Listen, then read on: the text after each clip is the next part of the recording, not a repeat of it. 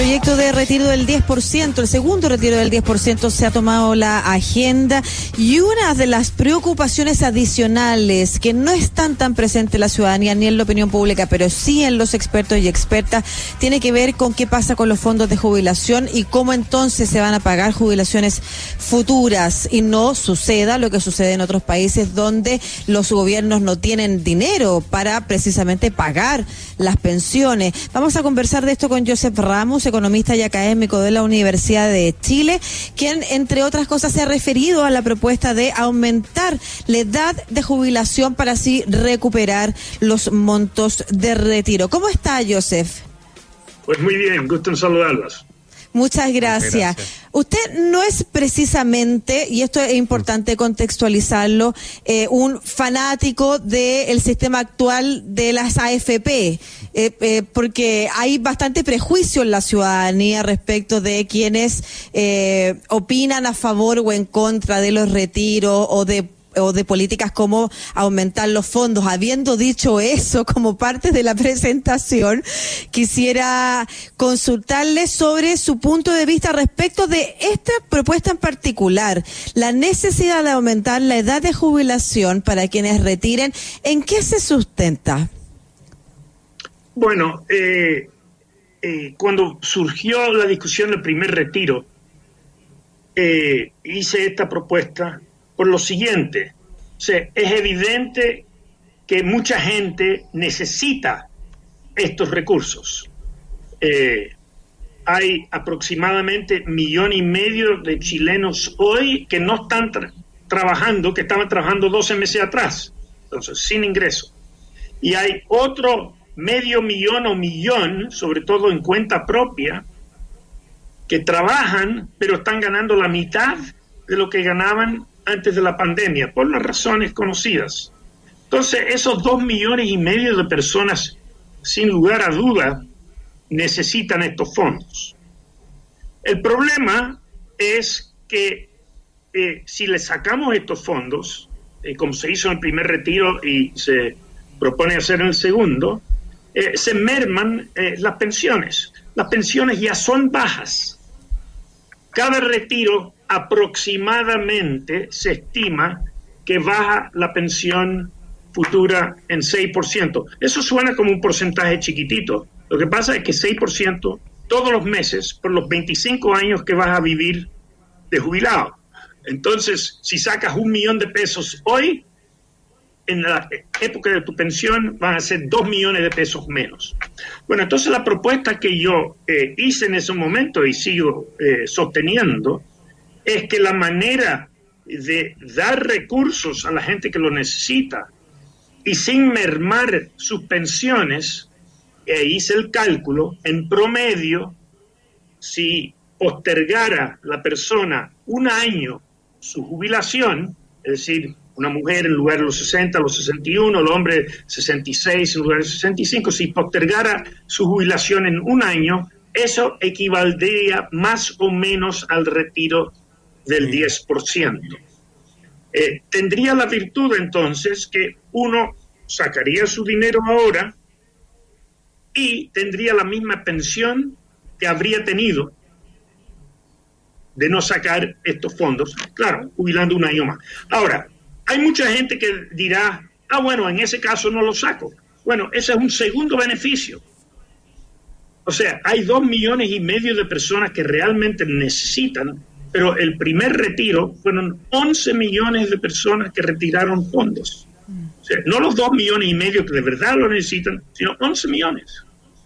Si uno pone esta condición, mucha de esa gente va a decir, ah, bueno, en ese caso no lo saco. Bueno, pero eso es exactamente lo que queremos, que lo saquen solo los que nos necesitan. Mm. Entonces, esa era, eh, eh, la, esa era la, la base eh, de la propuesta. Profesor, eh, ¿por, qué hace, eh, ¿por qué sucede este cálculo? ¿Por qué sería solo un año más de trabajo, por ejemplo, eh, el alargar la, jubilación, el recuperar esta plata? Porque estamos hablando, por ejemplo, de gente que tiene mucho ingreso o que tiene un, ingreso, un sueldo bueno y que tenía un buen, qué sé yo, un buen colchón y sacó cuatro millones y medio de pesos, por ejemplo, que era como lo máximo. ¿Por qué eso se podría recuperar de aquí a que jubile si es que jubila un año más tarde? Bueno, es un cálculo actuarial. O sea, eh, es, eh, y eso es un promedio, ¿eh? Estoy, estoy hablando del promedio. Si tú retiras los fondos el día antes que vas a jubilar, ahí tu pensión no cae 6%, cae 10%, que tiene 10% menos plata. Y por consiguiente, esa persona tendría que, si uno fuera a seguir mi fórmula, que postergar más de un año. Así, al revés, alguien muy joven que ha retirado poco y todo más, tal vez no sea el año. El año era un cálculo por dar, meter la idea. Ya. Ese es el principio. O sea, poner la idea. El cálculo uno puede, eh, no, va a tener una, una postergación calculado para cada persona, probablemente tendrá que estar en un par de tramos, pero esa es la idea eh, esencial aproximada en promedio un año equivale más o menos al 10%. Ese, ese es el, el, cálculo. el cálculo.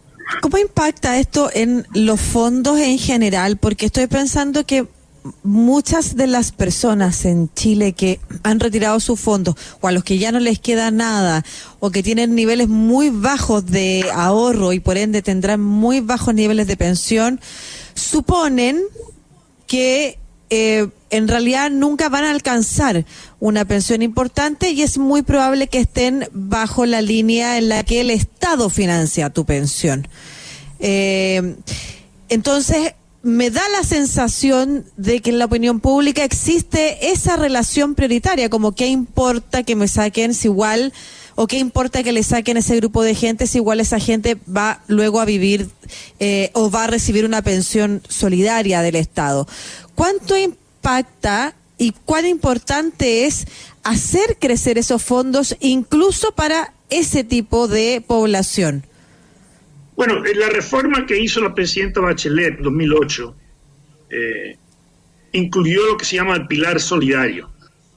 Y el pilar solidario no solo ponía un mínimo, siempre había una pensión mínima, sino que también recibían parte eh, personas que ganaban más que el mínimo, precisamente para alentar que la gente cotice.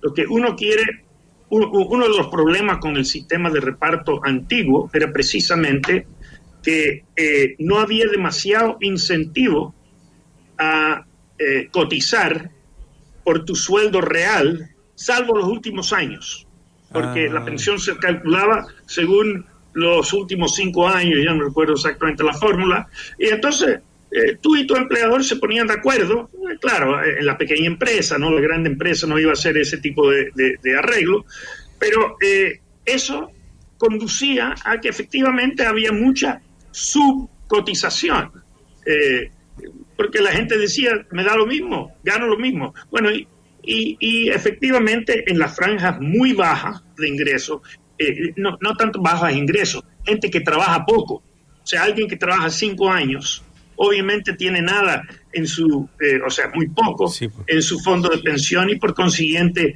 eh, probablemente no acceda sino a la pensión mínima y entonces figura el tipo de problema que tú indicas.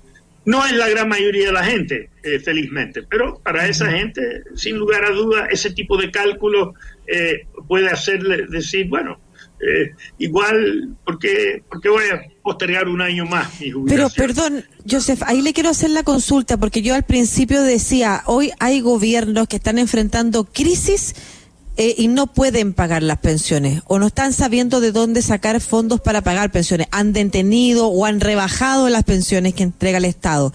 Es importante que también nos pongamos en ese contexto en el que en un futuro quizás no van a haber fondos si no nos preocupamos de crear fondos incluso para las pensiones solidarias.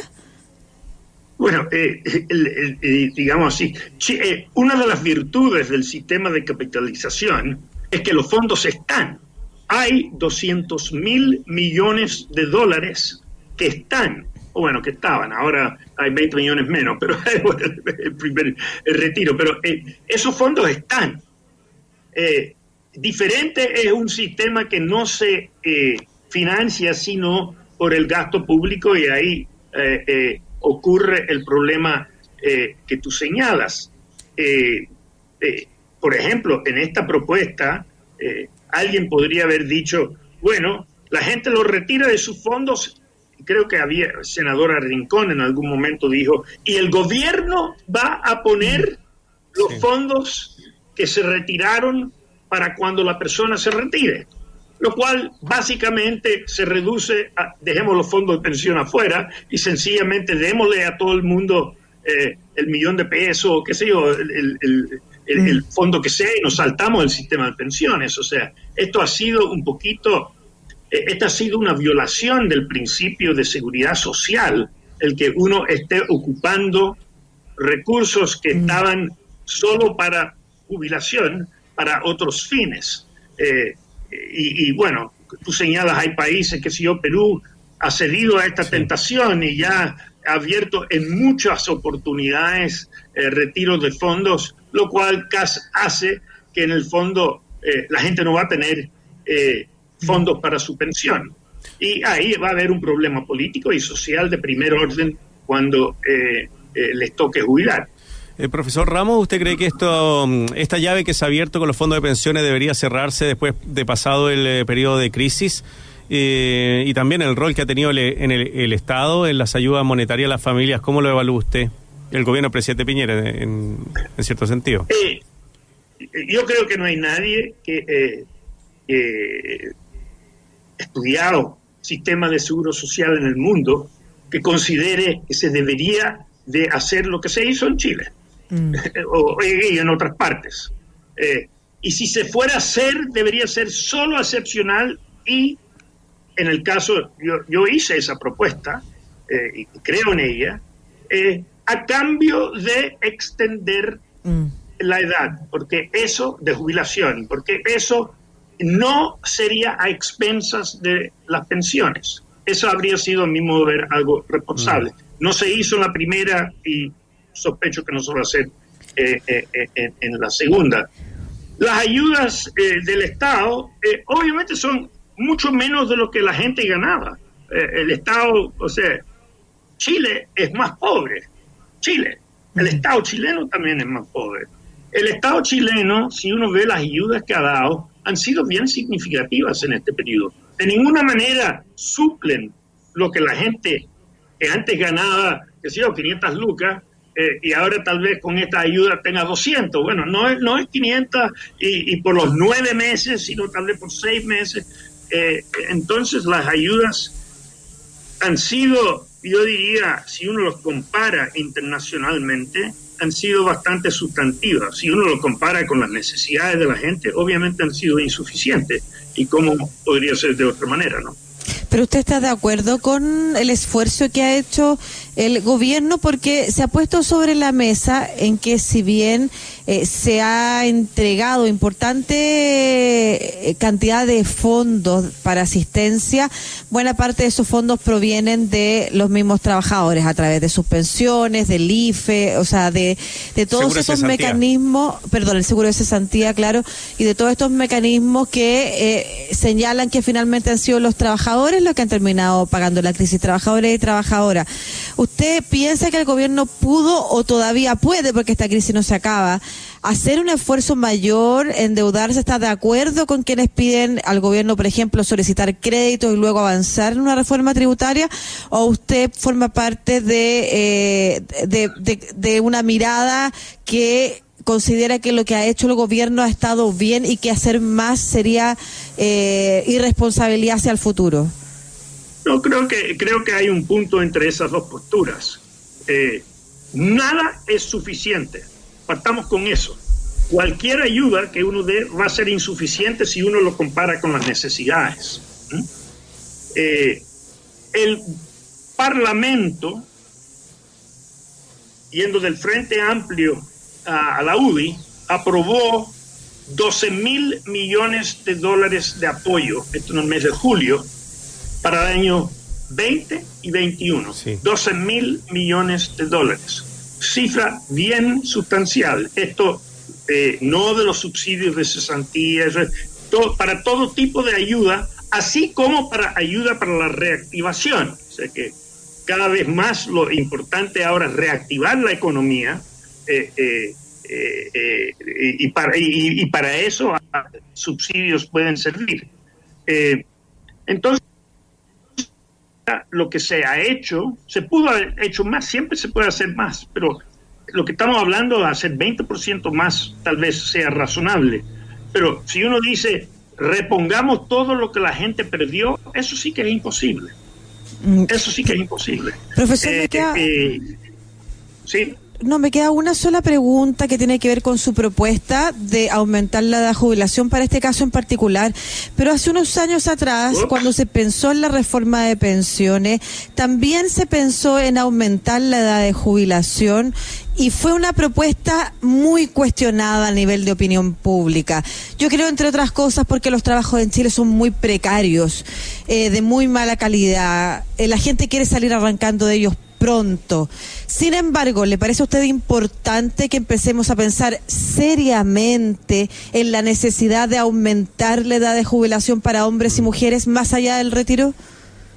En todo el mundo eso está ocurriendo. O sea, no cabe duda que eso es una Estamos conversando con el profesor eh, Josep Ramos, economista y académico de la Universidad de Chile. Bueno, vamos a llamarlo por teléfono para cerrar la, entrevista, que es muy interesante lo que pregunta Lucía sobre la edad de jubilación. A mí también se me, había hecho bastante sentido lo que planteaba el profesor Ramos sobre esta discusión que ha habido durante mucho tiempo mm. de si se aumenta o no la edad de jubilación para que la gente también tenga mejores pensiones eso va completamente ligado a que se mejoren los sueldos y también va ligado también al aporte que haga individualmente cada uno de nosotros como trabajadores. Profesor Ramos, por favor.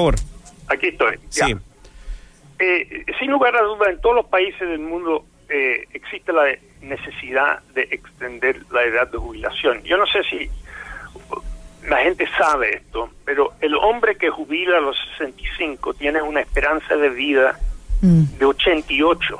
Son 23 años. Y la mujer a los 65 tiene una esperanza de vida de llegar a los 91. Y eso sigue creciendo, gracias a Dios. creo que es una buena noticia. Ya la ciencia.